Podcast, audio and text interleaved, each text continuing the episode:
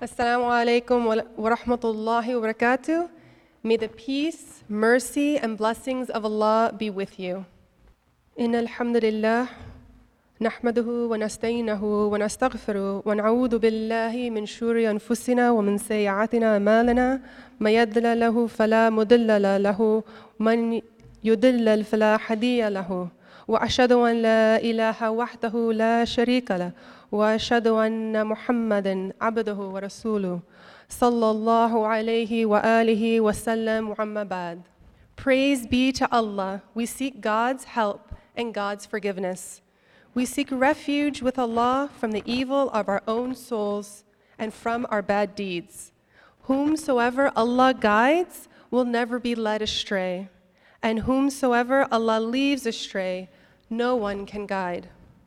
I bear witness that there is no God but Allah, the One, having no partner.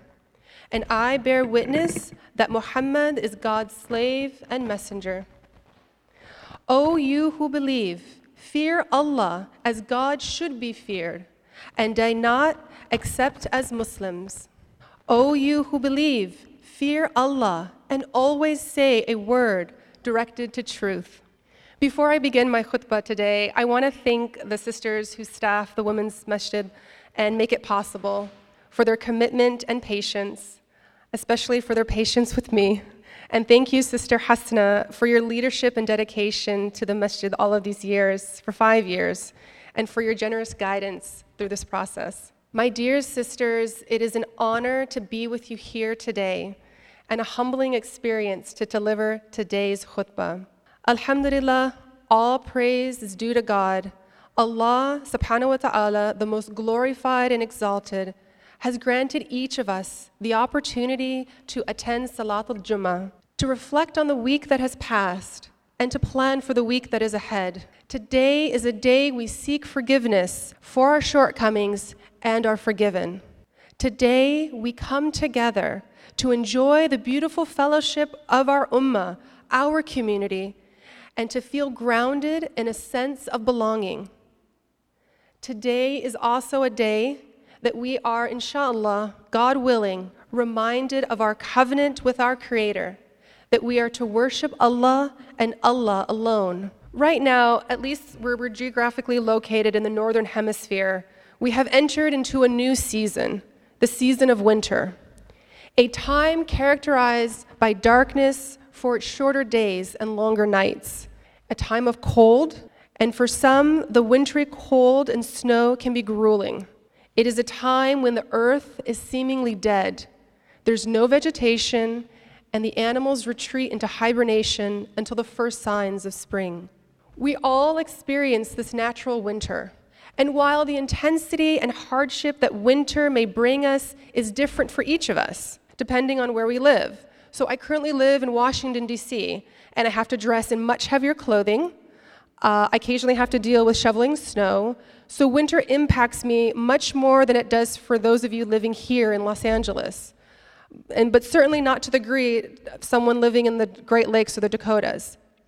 Um, but subhanAllah, God is perfect. On my way here, I noticed that you guys have beautiful snow capped mountains uh, at an elevation that I haven't seen since I was a child growing up here. It's beautiful. My point is, is that we are now here in winter, a time traditionally characterized by hardship. In today's khutbah, I'd like us to reflect upon the season of winter, to draw an analogy to the vicissitudes and seasons of our own spiritual lives, the seasons that we experience. In particular, I want to talk about the concept of a spiritual winter a time when we are faced with hardship and adversity, when life simply gets too difficult. We all have and will experience spiritual winters in our life, all throughout the year, regardless of this, what season it is outside. But I want to use this time of the natural winter to reflect on this particular spiritual experience. Spiritual winters are a time when we may feel as though our duas and prayers go unanswered and the feelings of prolonged disappointment, frustration, and anger, and even bitterness began to seep into our hearts. I want to talk about this time when we truly experience human frailty, When we long for something in this world, even a thing that is considered halal to us or permitted, something that we may even believe is good and best for us, we long for that thing and we've convinced ourselves and in our mind that it is our right to have that thing. We may invest enormous effort into making that thing happen, doing everything seemingly right to make that one thing come into existence, yet only to find our efforts seemingly futile, that that thing fails to materialize in our lives. I'm talking about the things in life that we simply have no control over. For some of us, the distance between what we want and what we desperately plead for in our du'as and what we receive in response to our du'as may make us question our iman, our faith, and our trust in Allah. We find ourselves questioning the wisdom of the one who created us and what is all around us. It is a time when we are forced to confront ourselves and our relationship with God.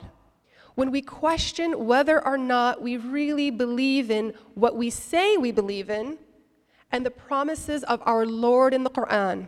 In these times, we experience that mortal frustration of not knowing our fate. For some of us, this time is deeply unsettling.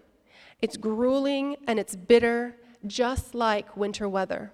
Some of us find ourselves ruminating on the question well, what is the point of what I'm going through? Am I not good enough for what I'm asking for? Am I not praying hard enough? What is the elusive moral lesson I'm supposed to derive from my unmet expectations? During these spiritual winters, we sometimes tell ourselves that once we finally get the thing that we want, we'll be sincerely grateful. That once we get the thing we are asking for, that we will truly be satisfied, as if that one thing will make everything right in our lives as if the thing itself has more value in and of itself than the difficulty and struggle and sometimes sorrow of enduring through hardship.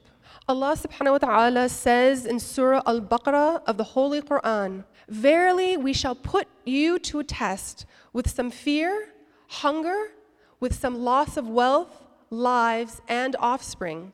And, O Muhammad, convey good tidings to those who are patient, who say, when inflicted by hardship, Verily we are of God, and verily to God shall we return. Upon them is the blessings of Allah and God's mercy. And again, Allah reminds us in another verse that none of us who proclaim our faith will not be tested. In Surah Ankabut, in the second ayah, Allah says, Do people think they will be left alone after saying we believe without be put, being put to the test? Allah has promised each of us that we will be tested with hardship, whether it be fear, hunger, loss of wealth, or offspring. The question is not if we will be tested, but when, how often, and for how long.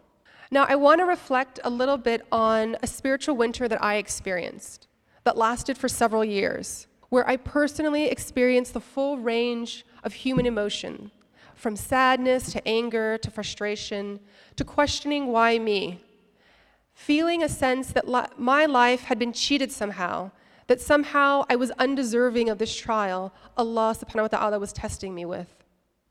For several years in my marriage, I dealt with infertility. For years, I desired in the depth of my heart and in my life a child of my own. I had dreamed about having a child of my own even before I was married. And then a time came in my life where I was confident that I was ready. There was a mental checklist I had created, and I had quickly checked off most of the things on them. I was at the age I wanted to be when my husband and I would start trying. I was where I wanted to be in my career and in my five year plan. And I had already picked out the names of our children unbeknownst to my husband. Now, when you rationalize to yourself that you're ready, naturally, of course, that's exactly when you're supposed to get pregnant. Having a child in my life at that point was so real to me that I had already rehearsed in my mind the conversations that I would have with my child on any number of topics. I knew exactly the type of child that I wanted to raise. I mean, I even had the audacity to judge other parents under my breath about how they raised their kids or failed to discipline them. I was smug in my own belief that I would naturally be a better parent. For many couples, this is exactly how it works out for them. They actually invest more time and en- energy into not getting pregnant than getting pregnant.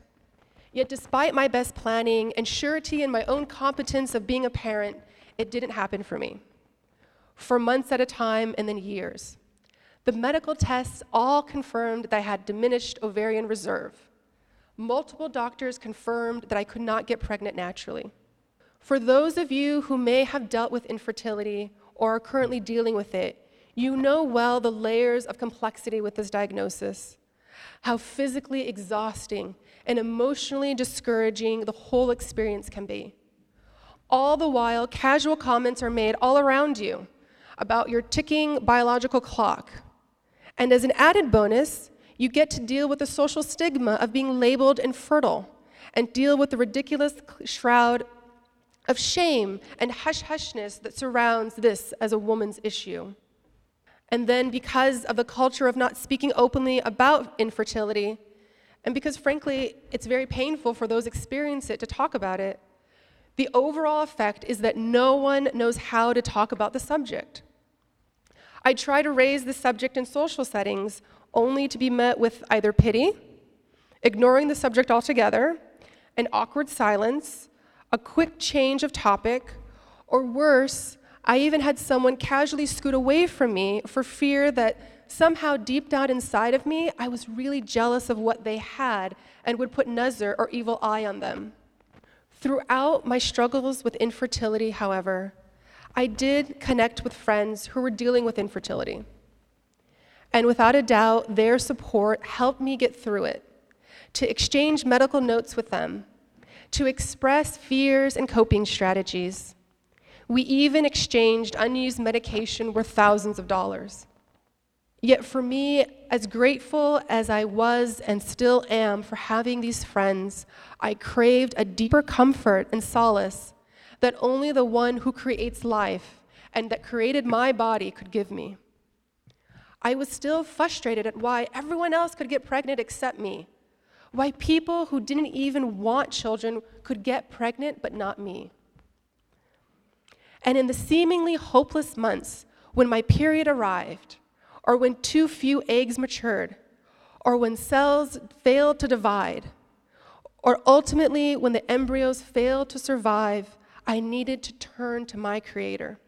Of course, I knew intellectually at least that Allah subhanahu wa ta'ala was testing me and I dutifully recited the dua that every Muslim couple dealing with infertility recites, the prayer of Prophet Zakaria alayhi wassalatu wassalam, Rabbi habli min ladunka dhuriyatina tayyibatina innaka sami'a dua. My Lord, grant me from thee good offspring. Surely thou art the hearer of prayer. But in my heart I struggled.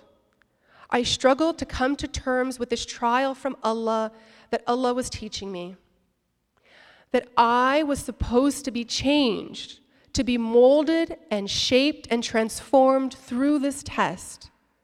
That this test may, in fact, have demands upon me as a person who says, I believe. This became clear to me as I reflected upon the second part of verse 186 in Surah Al Baqarah. And when my servants ask you, O Muhammad, concerning me, Indeed, I am near. I respond to the invocation of the supplicant when they call upon me. So let them respond to me by obedience and believe in me that they may be rightly guided. The second part again is so let them respond to me and believe in me that they may be rightly guided. So, yes, Allah did hear my prayers and there was, in fact, no distance between us. Even more, Allah was responding to my du'as, but was I responding to what God was asking from me? Was I doing what God was telling me to do to help me through this test? Now, in saying this, I don't mean to imply that if I did X thing, then Allah would grant my prayer like a genie. But through my trial and all of our trials, Allah is pulling us back to Allah, reminding us of Allah's nearness to us, reminding us of our purpose on this earth to worship Allah. This is where I think it is important to remind ourselves of the verses and stories of our prophets. May Allah subhanahu wa ta'ala be pleased with each of them, which are replete with loss and hardship. Like the grueling hardship experienced by Prophet Ayub alayhi wasalam, who had attained incredible success in this life beauty, wealth, family, and status, only to have all of it taken away, and then to suffer from a seemingly interminable sickness for years upon years. Or our beloved Prophet Muhammad, sallallahu alaihi wasallam, may peace and blessings be upon him, who also experienced great adversity through his entire life from being orphaned as a child to his year of sorrow when he lost his uncle Abu Talib, who was his only protector in tribal Makkah. Then to his beloved wife Hazrat Khadija radiallahu anh, may Allah be pleased with her, his comforter, his confidant, his partner. All of this loss right in the midst of his prophetic mission when all of Makkah was turned against him. For many of us, experiences such as theirs could understandably lead us, leave us resentful, angry, and bitter. Yet their character and responses are meant to be instructive for us. Through their immense suffering and hardship, we learn that the character of a believer is meant to be that of patience and trust in Allah. And even when the weight of their hardships were on their back, Prophet Ayub and Muhammad, peace be upon them, continued their mission and worship of Allah. Through their example, we are shown how we too can forbear through the challenges Allah subhanahu wa ta'ala puts before us. At the same time, when we hear these prophetic stories, we still wonder how does one obtain their character, their patience in such adversity? Allah subhanahu wa ta'ala tells us in the Quran, in the case of Prophet Ayub, wasalam, who prayed, Truly adversity has afflicted me. You are most merciful of all who show mercy. Prophet Ayub is saying, Yes, I'm indeed being tried by Allah. He acknowledges what is happening to him and then goes on to respond to this, his affliction with a reminder to himself and to all of us that relief only comes from our Creator. So turn towards Allah. You are the most merciful of all who show mercy. I say these words of mine and I ask Allah for forgiveness. Alhamdulillah, wassalatu wassalamu rasulullah. My thanks and gratitude belong to Allah, the Lord of all humankind. I ask Allah to bless and bestow peace on Prophet Muhammad. In the first half of my khutbah, I shared with you my experience of dealing with infertility to more vividly illustrate for you what a spiritual winter feels like when our own pain tests our faith and our trust in our Lord, when our du'as go seemingly unanswered. You each have experienced and are experiencing your own spiritual winters. However, I reminded us through ayat and verses in the Quran and through prophetic examples that indeed Allah is always listening and responding to our du'as. Pocket this in your heart from this day forward that Allah is always near. In this second half, I want to share with you three reminders that help us weather through these winters. The first reminder is that of gratitude to have gratitude in our hearts, especially when we're prostrating in sujood, when your lips are trembling and you're sobbing as you say your du'as to Allah. Allah reminds us repeatedly throughout the Quran that being grateful is a characteristic of the believer. In Surah Luqman, Allah says, and whoever is grateful, they are grateful only to benefit their own self. In this ayah, God assures us that God has no need for our praise. But in praising Allah and being mindful for what we have been given, we maintain our connection to Allah. And being grateful transforms us. Literally, researchers are studying how being in a state of gratitude neurologically rewires the brain. Researchers at Indiana University studying gratitude have found that people who are generally more grateful gave more money to a cause. They showed greater neural sensitivity in the medial prefrontal cortex, a brain area associated with learning and decision making. This suggests that people are more grateful, are also more attentive to how they express gratitude. So, in other words, gratitude makes you think and act differently in this world.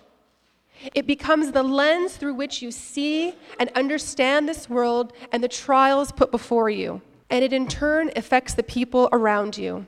For me, practicing gratitude became the medicine for my despair, which cultivated a greater awareness of my own path and purpose and compassion to support those around me in similar circumstances.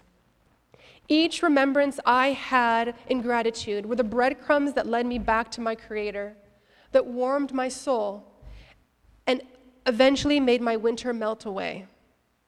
Being in a state of gratitude helped me sublimate my thoughts and kept me from spiraling, spiraling out when the waves of emotion could easily overtake me. My second reminder is that we mustn't feel bad for being human.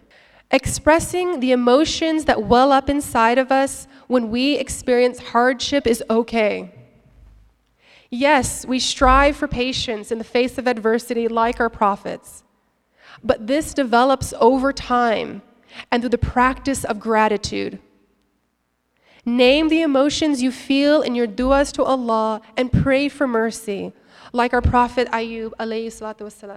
Third and lastly, we do not have to give up on our hopes and prayers. I'll say it again. We do not have to give up on our hopes and prayers.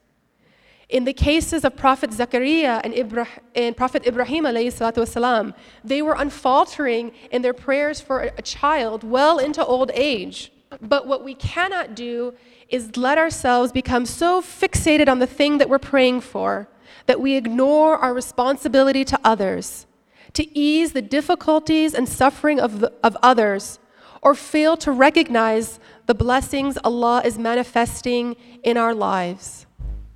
Again, those who practice gratitude are more likely to give from what they have.